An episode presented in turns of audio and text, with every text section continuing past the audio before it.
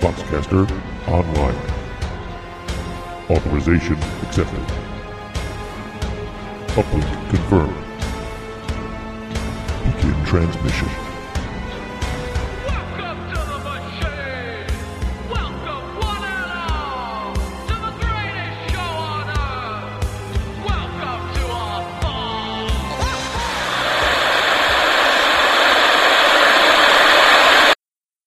Howdy, howdy, howdy, and we are back after a long time, back here at After Illinois. This is Dave, and along with me is Greg. Greg, hello.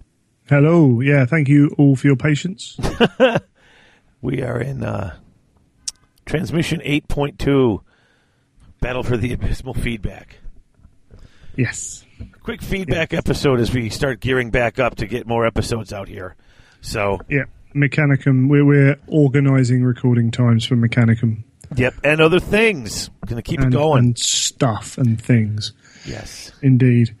This will be a shortish, episode. If you do want more heresy info, then with me doing the Imperial Truth, then it's going to be more over there. And then there's a couple more heresy podcasts as well. So the Eye of Horus and Age of Darkness podcast as well, so there's plenty of heresy out there now. Are those good? Compared to when we started this. Neither is safe for work. Okay. And good to know. Unfortunately, the Eye of Horus, in the tradition of wargaming podcasts, like a bit too much of their screamy metal music. But yeah, no, they're very... the Eye of Horus is very game-focused, but they do talk fluff and things like that. They're in Australia. They remind me of the conversations I used to have when I was about 16 at the club, at the games at the game store, which is quite fun.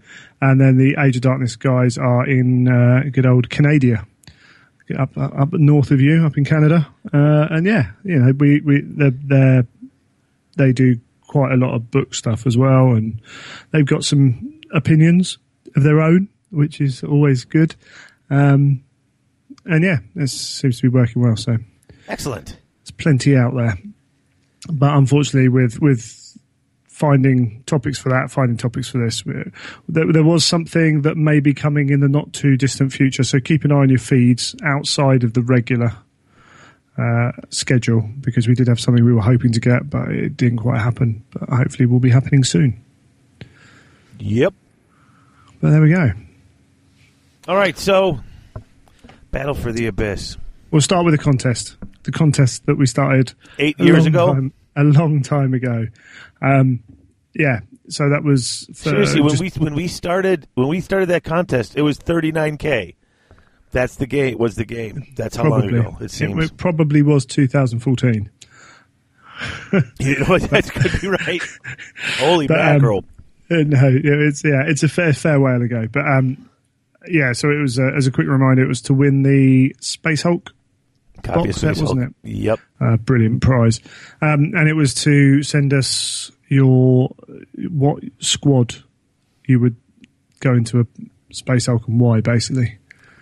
A nice, loose contest. Lots of cool stories, couple of lists. Yeah, maybe we should, next time maybe we'll be a bit tighter on the contest style, but it's cool. The nice thing about it was all over the place, though. I really did kind of enjoy it. Was, I mean, some stuff was really short. Some stuff had, I mean, one of them actually had a squad list. You know, you know, outside of the little thing, you know, it's like, it's got the intro and then here's the squad, which I thought was clever. We were talking before we started recording, getting everyone's sort of different take on how you would do one of these stories, just like the storytelling style. How much dialogue's in it, you know, underlining and changing up fonts and putting little dots and pluses and stars and stuff, you know, to make it look more like some data sheet. You know, everyone's got their own little style, their own little touch they put on it. That was one of the things that was nice about it being so loose was we had no idea what we were going to get. It was all over the place. It certainly was, yeah. So we've got everything from, like, the fell hand on the forum. A Death Watch squad sent in to capture a rogue Eldar seer, and a little, you know, a short piece down there compared to the Dark Angels players seem to like to write a lot or the fans, should I say. I think it was like 3 Dark Angels ones are the 3 longest. Yeah, or no, actually no, as Inquisitor Valeria on the forum, that one's got humans and everything in it. That was one of those ones which has got the little kind of old school, you know, cross hatching across to represent the different time scenes, right, as it were. But yeah, we picked a couple of out that were kind of notable mentions. Yep. Do you want to run with your first notable mention? Well, I think the most obvious of the notable mentions was the where is it? Oh, I'm scrolling for it now. Was from Marvel Beats DC. It was the Alpha Legion one. This one caught both of our eyes right away, and there's no information on it. No, it's just all the subsections, and then everything has been redacted, the whole thing. So except for the quote of the day, secrets and lies. Yeah, it was just quick. It was clever. It almost. It's one of those ones that's always going to bring a smile to the face, but it's never going to win. Right. Yeah, I've had a few of those contest entries myself where you're like, yeah, oh, yeah, it's not going to win. But it was cool. We've had really simple ones win on them, you know, in GarageHammer and stuff before. I mean, sometimes, yeah, but sometimes really simple is best if it's tight and it's but it's got to be like they've got to have some information. Well, that's true, but it's got to be spot on in the way it's done. Yeah, absolutely. You open yourself up more to people looking at it funny. Right. It was cool. But it was clever. I thought it was fun. So what was one of yours?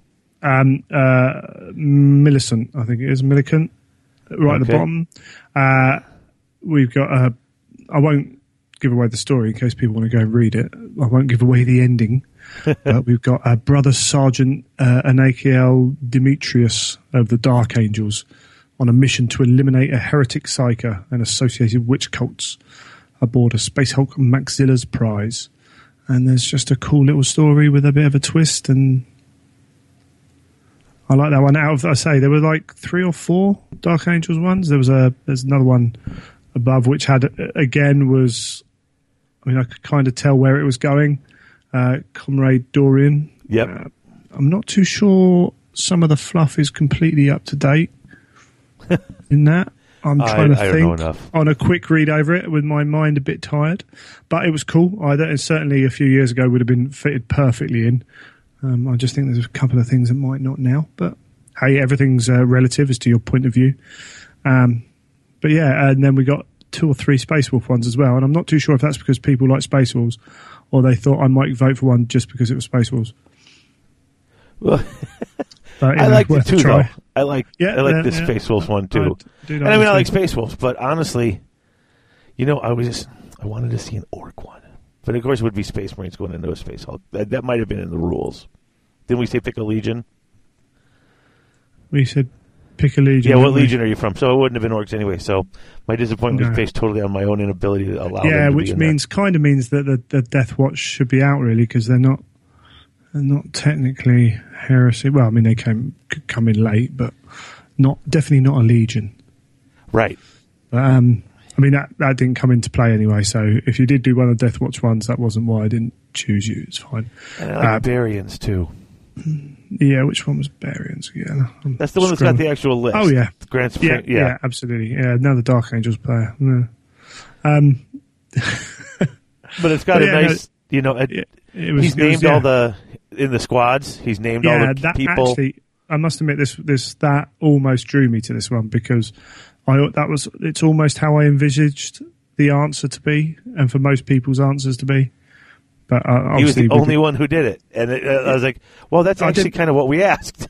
Yeah, but we didn't explain it clearly. No, we left it very open. But that was this is what I was kind of picturing as an answer. Same here. Yeah. But then some of the stories got really involved, and I was like, "Wow, some of that other stuff's really good." But I love this. I think this is Nickel, and is it Ryan Nickel? Definitely can't give it to him though. But yeah, kind of unlucky not to win because of that, really. But just edged out in my opinion, certainly. And it's an opinion, so even if it is wrong, tough. Rocket Yeti did, I said to David, I almost dismissed this one from the first line because it's first person perspective, and I find that unless it's done well, I don't really like them. But it's done quite well. I quite like it, and it's a shortish piece which tells a good story, sets a tone, and yeah, really fits the atmosphere of the Space Wolf that it is attempting to be. And you know what? It just hits all the right details.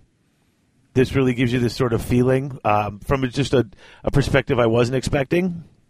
Yeah. And as I say, I mean, I always struggle when first person they're trying to inner describe what's going on with themselves, which is something you don't do in first perspective, you know, yourself, but you have to tell a story. So I think I always struggle with that, no matter who's writing it, no matter how good the writing is. But as I say, apart from that, I really, really liked it. Cool. Yeah. So cool. Get us your info if you Rocket Yeti.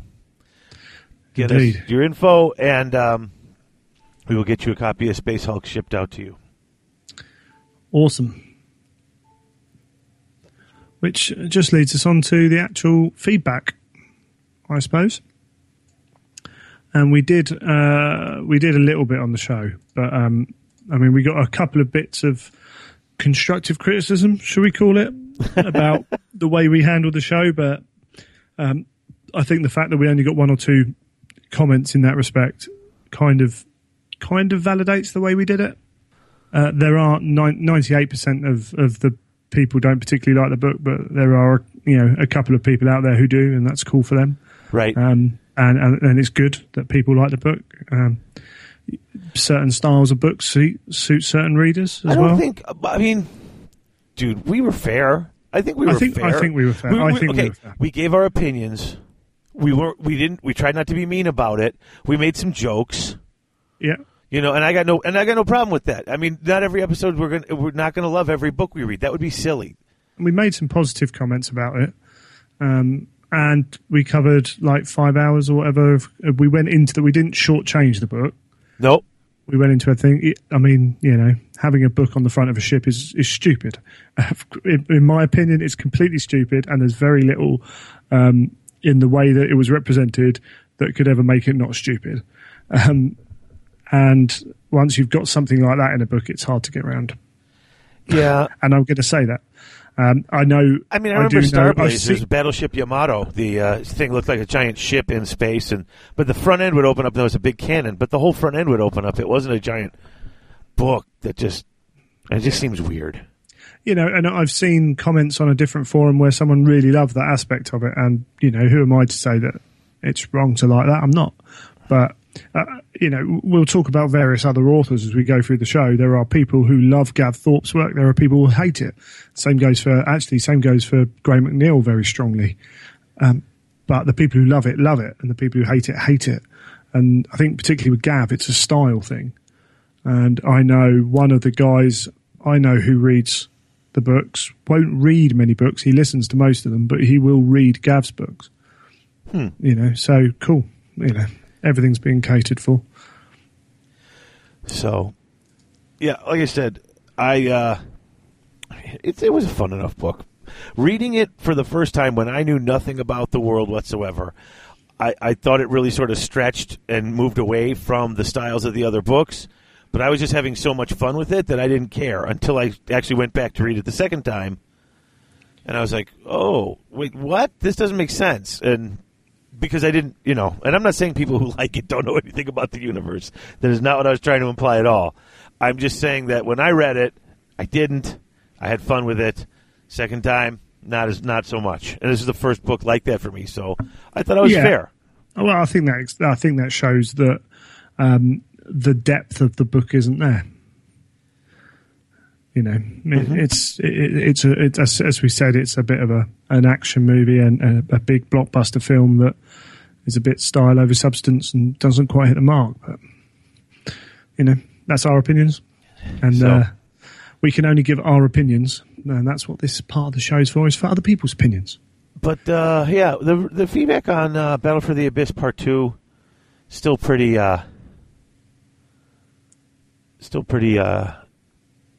pretty positive. People really liked, you know, certain parts. So it's funny. People wrote it. There's certain jokes that just struck people a certain way. Yeah, yeah. I got a whole thing from someone, and I don't have the email in front of me, but they were like, well, you were just trying to make excuses for all the physics of everything that happened, like the laser shot that went down the crack between the book and the laser and took out all that stuff in the back. And he just thought that was hysterical. And he realized it was in good fun. You know what I'm saying? Yeah. It's a book. It is a book. And I think actually from the nature of the book and a lot of people's opinions on it, our feedback, particularly for the second part of the episode, is pretty minimal from people, and it was generally more comments on Twitter, laughing or having a laugh. There was very little that people kind of deemed to add. Trenchcoat Dave on the first one, it's quite made me laugh actually.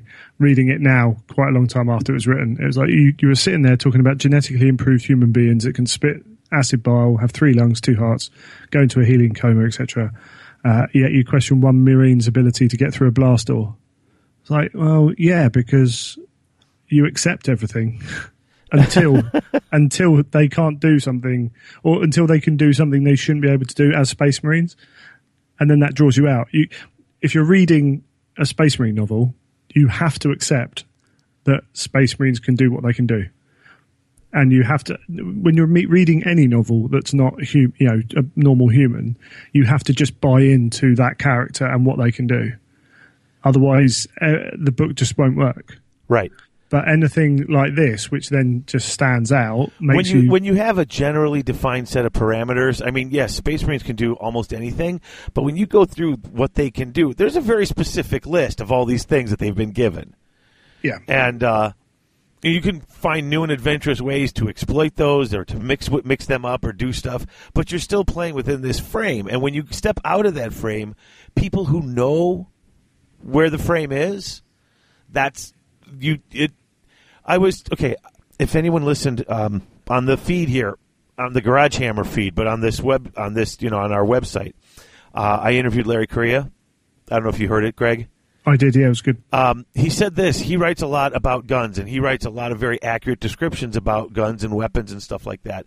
And some of his alpha readers are military guys and guys who know guns and stuff like that, and they look no weapon. And so if he says anything that is a mistake, someone, you'll usually catch it early.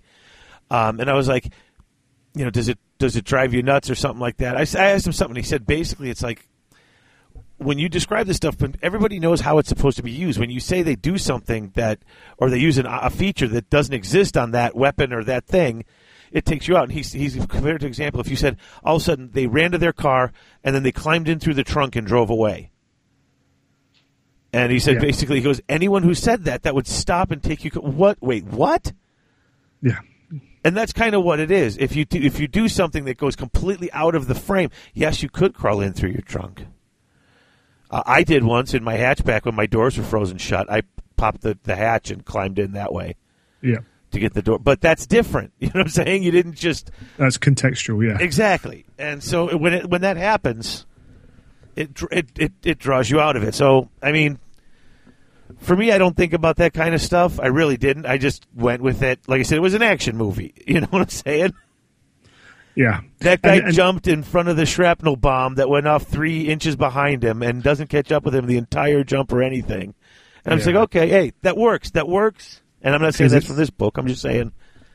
Yeah, it's one of those things that in a better book in bunny ears, you might not concentrate on so much as well. I think you allow leeways with the more you enjoy something, the more you let something slide within it as well. Yeah. And you're like, oh, that's cool. True. We'll let that go. But it's, again, like when you're watching, it's the difference between watching, Guardians of the Galaxy and watching some really shoddily made kind of straight to DVD action release. You'll watch Guardians of the Galaxy, something will be slightly off and you'll be like, whatever. And then in the other one, the straight to DVD one, you're actually watching it to pick out all the mistakes kind of thing. Because it's Kick Puncher. It's going to be awful. Like the Sharknadoes and giant squid versus monster shark. You watch them to kind of see the awfulness. And I think there is a danger with Battle for the Abyss that you're doing that because particularly us two reading it, you within a very small distance of starting the book and me before I even started it knew that I was going to struggle to like it. So your attitude just flips. But yeah. Well, see, cool. That's how I felt about Archaon when I started reading it, because I was certain. Sure. The way, because I knew it ended. And part of it is knowing how it ends. It sort of becomes anticlimactic, especially with that sort of an epic, cataclysmic sort of ending. It's like, wait, what? Oh. Yeah, and it's all perspective, isn't it? Right. I read it and I liked it. Whereas I actually read that thinking, okay. Right, the ending is what it is, and for those who don't know, this is the End Times actual gameplay book sets that they bought out for Warhammer. But I went into it going, okay, that's the end. How did they get there? And I was kind of curious, and I was kind of intrigued to see. So a bit different perspective on that. I didn't like the idea of the ending at all. I still don't like the whole idea of the ending. I get it, and I'm liking it more now that I read the whole series. But what I did was I went into it and I basically told myself, okay, read this as if you don't know how it's going to end. That's what I had to do to myself. I said, okay, just pretend you don't know the ending. Read it for the story. How would you be reacting if you took that bit of information out of the equation? Just like if you're role playing and you've got to, you know things your character doesn't. You just sort of like, okay, I took that away, and then I read. I'm like, this is actually pretty cool. Like I'd be right up. I was right up on that up until the end. Like there was. It was good. I liked it, but that's a totally different book series. But that one, I basically, when I started it, I was just like, oh, because I knew how it was going to end. Yeah, and that's the nature of what we struggle with whenever we read anything. No matter what you're reading, you have a preconception of that book, whether it's because it's an author you know for good or ill, a series you know for good or ill, or even the front cover. I mean, the amount of books I've read because the front cover's really cool. And then you start reading, and then you've read, a chapter two more than you would have if you thought the cover was rubbish. And then you go, no, this book's just tosh. It's going. But, that's the way it is. Well, yeah, and like I said, I cranked through, 250 pages at a pop, every other month for the last, 10 months to get through all five of these books. Yeah. Yeah, it's just been plan. Just been going. It's been crazy, but I'm just editing up the last book. So cool. Yes. Okay. I mean, actually, some of the feedback was that kind of scientific stuff because Trenchcoat Dave put more in about the genetic eating the gene, eating the flesh, etc., etc. And then Rocket Yeti was there. All about the plasma engines, why do they need a coolant system, putting a giant book, the law of equal and opposite reaction, et cetera, et cetera. Again, I think that analogy of watching that bad film, looking for all the mistakes. Yep. But he did have a really great comment that I liked from Trenchcoat. He talked about how he says he thinks the book's important in one regard. It and some of the other examples. Not all the Astartes of the Traitor Legions went bad, and not all the Astartes from the Loyalist Legions stayed loyal. And it did kind of flip that around. I mentioned that back in reading in the first trilogy when they were fighting each other. It just seemed for them it seemed weird to see them as the good guys. It really did seem weird to read Angron's army as the good guys, knowing what was going to happen. You read these later in the book, and the guys. It does. It just kind of keeps pushing home that lots of people fell for different reasons. And I'll give him that. That's not a bad point. That does come across. Yeah, that worked. That was a good thing. I think we'd seen it. That's the problem. We'd already seen it in the first four books, 5 books even. That we've got Loyalist Sons of Horus. We've got all the Loyalist elements of Traitor Legions. And unfortunately, later on, we see a lot more that we see it a lot better done in a lot of other books. But yeah, it did show that, and Emotep was cool. Yeah, he was. And Bringar was quite cool. See, I really like the Thousand Sons. Scar, whatever his name is. What was the World Eaters guy called in it? I can't remember. Scar. Yeah, him. He was cool. But yeah, so yeah, it tried to do that. I love the Thousand Sons. I really do. Like, they're such a cool... Because it's like they... I don't know. It feels like they all were pretty much straight up really good guys, and then they got in trouble with the magic. And it seemed like they were still good guys until they got sort of kicked out. Well. Now, I haven't read as much as you have. I only got past... Essentially, there's nothing I can say except for everyone to read A Thousand Sons and Prospero Burns. I did. Now... Okay, yeah, and I'm just trying to be a bit vague here. Right. Because Thousand Sons, people have differing opinions on Thousand Sons about the message and the ending of it, and some people feel much sympathy for the Thousand Sons. And are you non-sympathetic to the Thousand Sons? I'm completely non-sympathetic, but I can't really go into any reasons why. I can actually guess your reasons why, and that's good enough. That's a nice teaser for when we get up to it. Not because of any Space Wolf bias at all. No. I wasn't. Oh, I didn't mean that at all. Yeah, no. I think the Thousand Sons. Because there's one argument that keeps coming up against being sympathetic to them that I have no. Sure. I have no argument against. So I'm guessing that's probably what yours is. Maybe, but yeah. So it is cool to see kind of these guys were. I mean, we've already seen that Horus manipulated that situation. I'm just trying to, at this point in the books, we know that the Space Wolves were agitated even more so in their prosecution of them. And that was done with good reason because Horus, was a bit worried. And Magnus was trying to help at that point. We saw him in the vision, etc. Magnus is trying to do that good thing. As with every Legion, there's a lot to like in that, and it's very easy to be sympathetic for the Thousand Sons, even from what little we've seen here. You've got Emotep is, a dude, basically.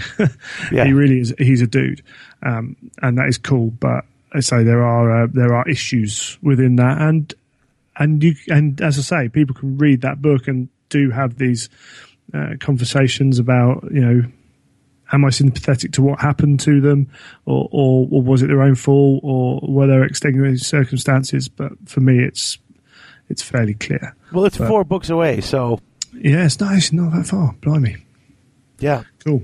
Excellent. Mechanicum, Tales of Heresy, Fallen Angels, and Thousand Sons. Blimey. Fallen Angels, is that the second... Yes, that is. Dark Angels book? Okay. Cool. Groovy. So, what else we got here? We got... Excuse me. Oh, yeah, some more chat about the physics of books and ships and things. Yeah. Oh, my goodness. Which we won't get into. We're on book 31. Yeah. Well, 32's just been announced. They've got a date for it coming out, Deathfire. I'm just... I think I'm on Deliverance Lost. Cool. Like, that's book 18. Like, we're going to catch up before I do. We're gonna be back to where I'm reading for the first time. That might be good books. That might be that might work. It might. Might do. But yeah, Sherigan on the forums. Back to the forums. I mean, he came out with that he didn't realise it felt like an 80s movie until we said it. So, I mean, at least we're hitting a note, and at least one person agrees with us. See, but that's not a good thing either. That's like when you watch the original Star Wars movie, Episode 4, and you're watching one of the older prints, and you can see all the little weird boxes around the TIE fighters and the X-Wing fighters. Yeah. Like, there's just slight discoloration in space. And you point that out to people who never saw it before, and you can't not see it ever again. And no matter how angry you get at the person. So we're sorry we pointed out it was an 80s action film if it ruined it for you. Well, I don't think it ruined it for him because he said he enjoyed the book, and he was worried that he is the lowest common denominator. And but I would say no, because... he also goes on to say the whole bad 80s movie is what I thought the author was going for. And I don't think he was going for that. But if you appreciated that, That doesn't mean to say that you're a simpleton or have a lower standard than anyone else. That. Hey, look, dude, there's always going to be books people like and people don't. It's an opinion, exactly. If you thought he nailed the bad 80s movie, then that just says something about the style of the book. And I just think no matter whether he meant to do a bad 80s movie or a good 80s movie or something completely different, I don't think a bad 80s movie is the right feel for a Horus Heresy novel. So, yeah. and that may be the fact that I've been embedded in the Horus Heresy since 1990, whatever. And for someone newer to the hobby, that might not seem so bad. But for me, it doesn't feel, particularly, you know, on my side of it where I'm playing the miniatures game, I'm doing my own podcast, the other thing, I'm reading all that background and fluff. It's not supposed to be 80s comic action. No, exactly. So that is my aspect. But again, if you're on the lighter side of enjoying the books only, then that might not be quite your view of Wyatt. There we go. But then again, as you said, Trenchcoat Dave, you know, he said it's really not that bad. So we've got, you know, guys who aren't saying it's the greatest book ever made, but who are saying it was an enjoyable read. So, which is good. You know what? If you go and read every one of these Horus Heresy books and you enjoy each and every one of them, that's fantastic. Yeah. I mean, I'm serious. I'm not saying you should. I'm not saying you shouldn't. I'm not making fun of anyone. You find a series where you're just so into it that good, bad, or indifferent, you're like, you know what? It was worth reading. I enjoyed the universe. I enjoyed what I'm reading. I honestly liked every one of them. That's fantastic. That doesn't happen often. No, I mean, Dresden Files is sort of that way with me. Yeah, I agree. But not a ton else. Where I just there's usually a weak link somewhere. But also, I mean, we all want to be pleased. So if you can sit and read it and love every minute of it, I'm quite envious because I didn't love every minute of it. You know? So if you think about it that way, it's like, you know, I read this book twice and I'm not a massive fan of it. But if I was a fan of it, that would have been much better. But hey, it is what it is. True. Maybrick came up with some ideas on Emperor's motives for lying. About the nature of chaos. Now, this is an interesting one. He's brought up some fluff, some ideals that date back to Road Trader, which is 30 years ago, basically. Again, you have to, when you're delving into the deep history of the 30K, you have to be careful what you're picking in terms of how it relates to now. But in essence, this argument doesn't go away. And in fact, when you get up to books 28, 29, I think, I can't remember. Specifically, there's one that really kind of deals with the Emperor's relationship with the warp and how that may influence his attitude to how he portrays it. If you go through Thousand Sons, there's a very distinct connection with them in the warp, naturally being psychers, and there are elements there which would suggest, you know, more than one way of dealing with these situations. And it's true. I have my own personal views on that, and maybe I should do a show on it on the other show where I can talk about it without worrying about what information I'm spoiling. But it's certainly a tough choice. I don't think there is an easy option for how the Emperor went about handling the powers in the warp. I think whatever, you know, damned if you do, damned if you don't. Personally. It seems weird to lie about it. I mean, on face value, it seems weird to lie about it when, if these guys were more prepared, they might have done better. But I don't claim to know the mind of the Emperor either, which is, you know... Yeah. I mean, that is a big thing. We're dealing with someone who's, you know, technically human, maybe, but certainly has passed any kind of relationship we could have with a with his psyche. So there are lots and lots and lots of reasons that you can argue he did the right thing, and there are lots that you can argue that he completely did the wrong thing. And there's no definitive right or wrong answer on that because you've only got one history of what happened. But when you start to look at the characters involved, and in fact, being at the Horus Heresy weekend, one of the questions they did a seminar on the Iron Warriors and the Imperial Fists, who look like they're two sides of the same coin. You know, these stalwart defenders of the Imperial Fists who can defend, you know, any fortress, they can defend it. And then the Iron Warriors, these dogged, you know, siege specialists who can take any fortress in the world. And, you know, could they have been swapped around this, that, and that? And actually, when you hear the authors talk particularly, it's like, well, no. You know, Dawn had to be on Terra because he's Dawn. And they couldn't have put anyone else on Terra because Dawn will do as he's told. You can give Dawn an order not to move, and like a good dog, he will not move. Even if he's, you know, dying through thirst, he would not move. But you couldn't ask Paterabo, you couldn't ask Magnus, you couldn't ask, you know, Russ would never have sat there and all this. So there's a bit of complexity in how you manage these beings as well as all the humans and everything else. So there's a lot of chat about, you know, did the Emperor do the right thing? There are certainly things that he probably did wrong or didn't do to the best, you know, in the best manner. But whether he was right to try and keep it a secret just because it didn't work doesn't mean it wasn't the best plan.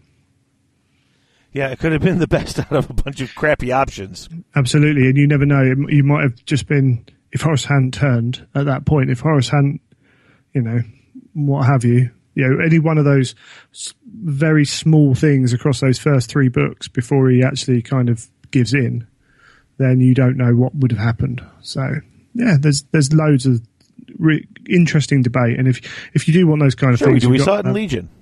Yeah, absolutely. Recently, I've just seen a brilliant chat about Legion and someone saying, oh, the Cabal did this, the Cabal did that, Cabal did that. And it's like, well, okay, you're taking the Cabal on face value, which, you know, could be the right way to do it. But we don't know much about the Cabal, do we, from what we've read in Legion. So again, there's so many variables in this. And I'll say, you know, we have probably not on After Illinois, because I mean, you can have those chats up to a point, which is sometimes it's a bit of a stickler for the show, but I do think it's the right way to do the show. No, like I agree. Emperor.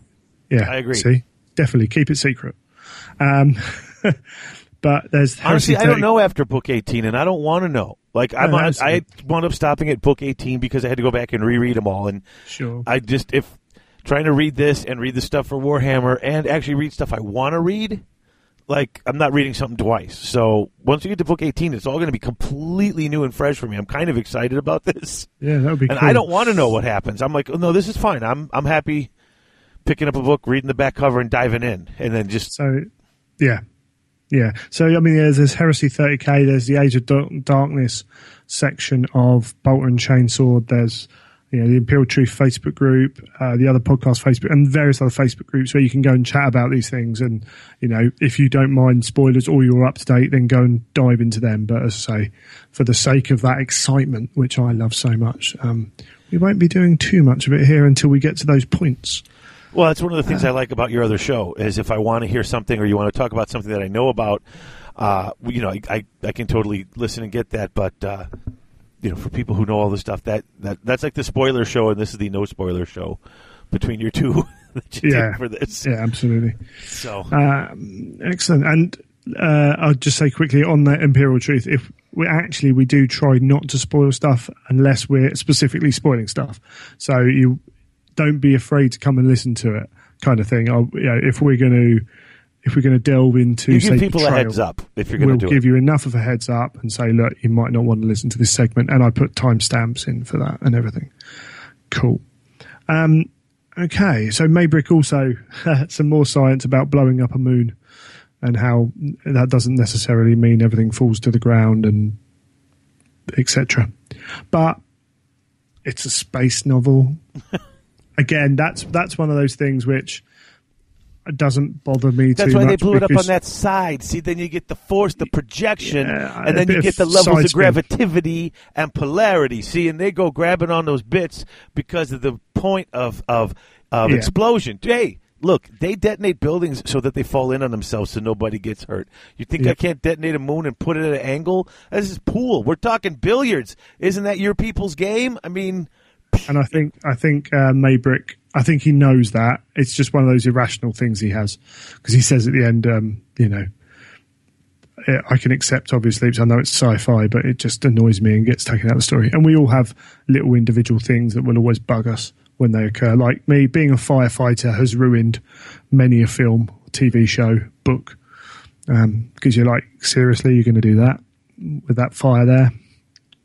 Fair enough. And, it's like I said, that stuff when you're describing the firefighter stuff to you, it's something like we said earlier in the show. Yeah, it'll pull you out of it. It's like, oh, I get how everyone else is enjoying this, but that's not how anyone would do that in the real world, and that pulls you out of it. Yeah, cool. Veteran noob, that's old Kenny, and he talks some heresy sometimes on Combat Phase podcast, so that's always worth a listen. Mm-hmm. But he was thankful that we didn't bash the author, although he wasn't a massive fan of the book. There are other books. There's no reason to make this personal. I mean, no, and even beyond that, I have read books of his I enjoy. So it's not even he might be okay. He's okay. GW have got him back, I think, writing. So Kenny also said that if we read a book we don't like, we should. What constructive advice you might give the author here? Were he to revisit the title? And I'm not comfortable doing that with an author I don't like, because guess how much I've only been published once. Yeah, if he wants to come and I can give him advice about how to write a firefighting scene, but how to write a novel is not something I have any qualifications in. So I think I get what Kenny was trying to say. How would you? What would you change? But he actually maybe he'd give them some advice. I'm like, no, that's not totally not my place. I'm not even a professional reader, so And it's bad enough when a critic who just reads comments on how to write something. Editors, a lot of GW editors now write stuff because actually the skill is transferable. They know what works, therefore they can write what works. But that's deep knowledge of your subject. Trust me, I try to write. It's not pretty, really isn't. It's maybe 50 shades of professional, 50 Shades of Grey level maybe, but not certainly not professional.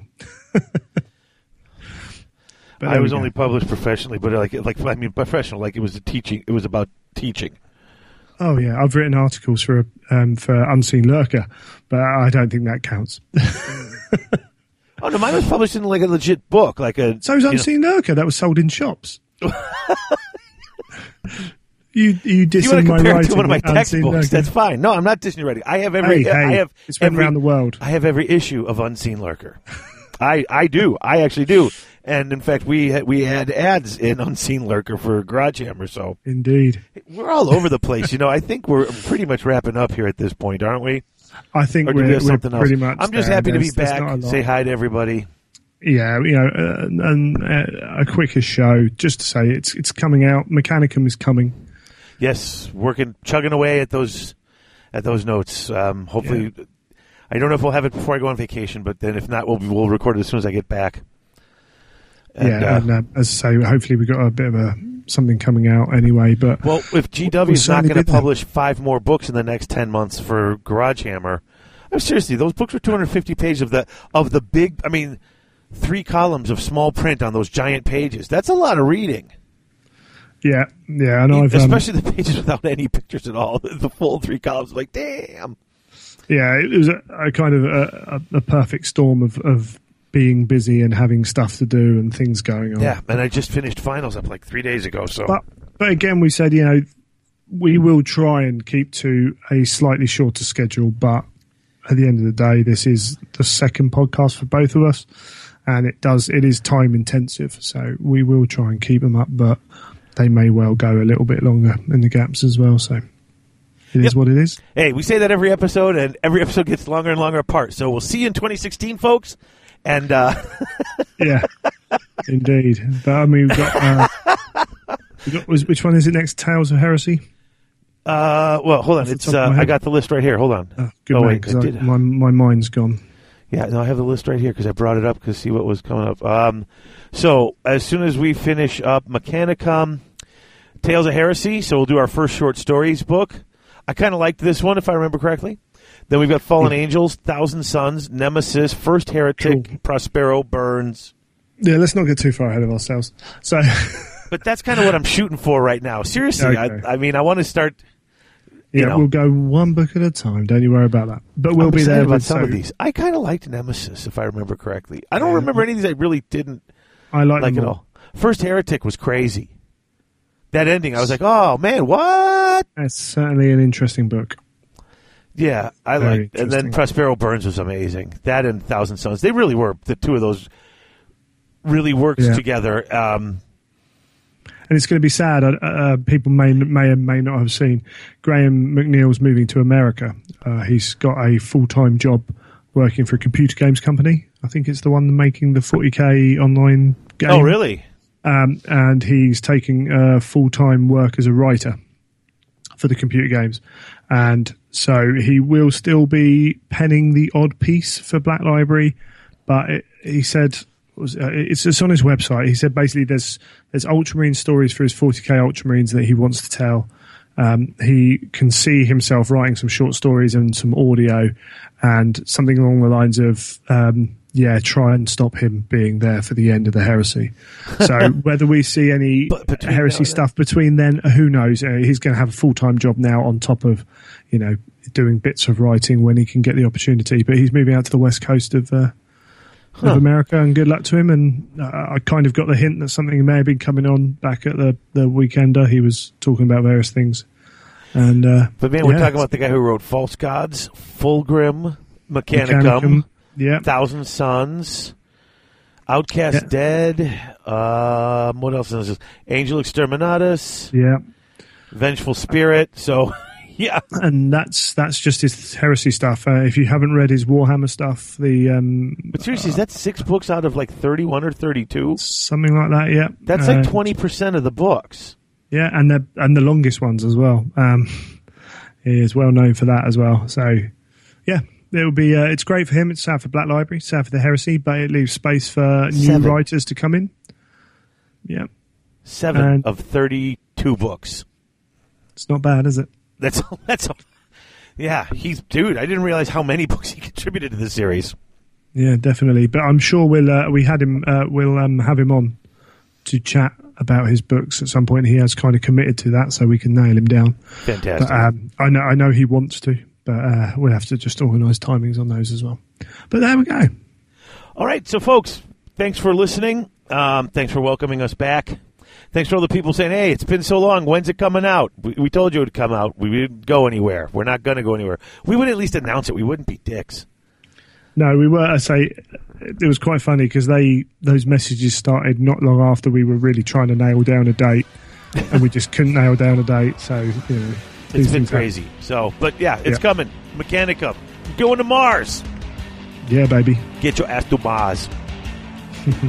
So, all right. So, I guess until next time, folks, the Emperor protects. Death to the false Emperor. Congratulations on completing another episode of After Illinois. David and Greg would love you to come and chat some more about the Horus Heresy in the forums at garagehammer.net/forum or on the Facebook page. Just search for After Illinois. You can email us if you wish at greg@garagehammer.net or david@garagehammer.net. Finally, you can catch us on Twitter at After Illinois, at Child of Fang for Greg, and at GarageHammer for David. If you'd like to support the show, you can visit the support page on the main website at garagehammer.net. And you can leave a positive review on iTunes. In addition, you can tell all your friends to come and join the community. Many thanks for listening, and until the next episode, may the Emperor protect.